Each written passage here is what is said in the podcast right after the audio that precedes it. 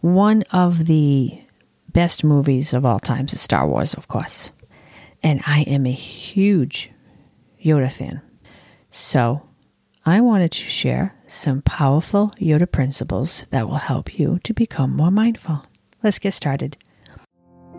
Welcome to Mindful Hypnosis Podcast. It is time to change your mind. Learn all about how to create new helpful habits and mindset changes with integrative hypnosis. Plus, with a sprinkle of mindfulness throughout your day, you can easily shift into a calmer state of mind. I am Cheryl, your hypnotist and podcast host, and I welcome you to a better way of living your life, one minute at a time. Would you like to have a little bit of mindfulness in your life? Perhaps less overthinking and the ability to have a clearer mind? Well, I have a resource for you. Go on over to CherylJReynolds.com forward slash clear mind and get your free audio right now. Welcome to the podcast. This is kind of a fun episode, and I just wanted to share with you some of the powerful sayings and thoughts behind Yoda and his principles. Now, first off, I am not like an expert Star Wars person, so this is based on my beliefs, so don't throw me any shade here. okay. Be nice. First off, Yoda, kind of based on the Jedi's way of non attachment. This basically means that they're they're not allowed to be emotionally attached to anything or anyone because attachment leads to fear and fear leads to loss and loss leads to the dark side and it's kind of similar to Buddhist principles, you know, to where any attachment leads to suffering. And when we think of the word suffering, we tend to think of, you know, suffering in the context of religious suffering. And it's really not that. Any thinking that is not helpful is suffering. We all suffer no matter what. Life in itself causes difficulties. It's life is life and you're going to suffer. That's kind of what it means in a nutshell. So let me bring you to five different sayings and what I believe they mean and how you can apply this to your life as well. The number one, no, try not, do, or do not. There is no try. This basically means that there is no middle ground. You either do it or you don't. And think of the energy behind the word try. Okay, I'll try. It sounds so indecisive, so wishy washy. It kind of acts like you're not going to give your best effort. You're just going to try. Where if you go, yes, I will, it brings more power, it brings more directness, or no, I won't. It brings in boundaries. This whole first one is kind of around the idea that make up your mind, make a decision. Number two, you must unlearn what you have learned. This is probably my favorite. It tends to mean that we have beliefs, and sometimes our beliefs are not congruent with what we know to be true, and we have to unlearn them.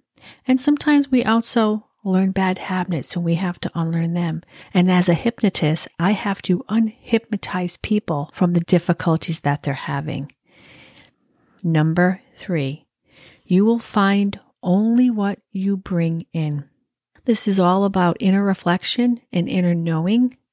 And what you bring in reflects back and out to the world, is how I see this.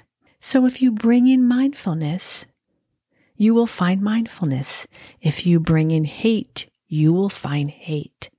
So be careful what you let come into your life because it will expand within you and around you. Number four, difficult to see always in motion is the future.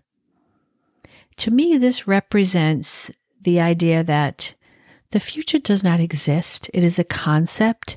It is something that we project onto, but yet the future is always now. We are always stepping into the future right now. Number five. If no mistake you have made, losing you are a different game you should play.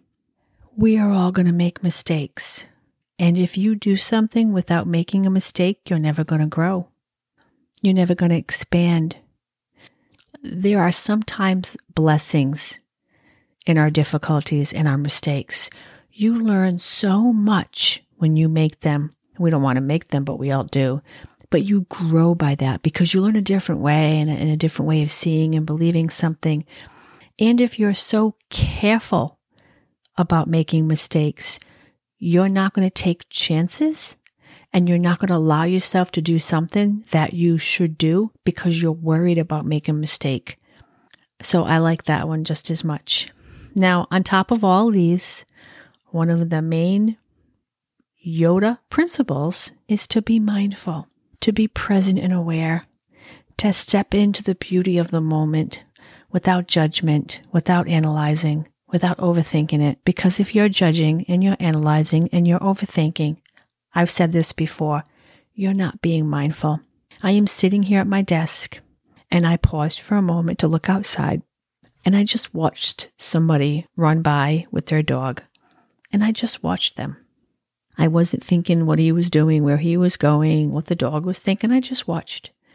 And it just takes you out and it just brings you into the simplicity that we think life can't be.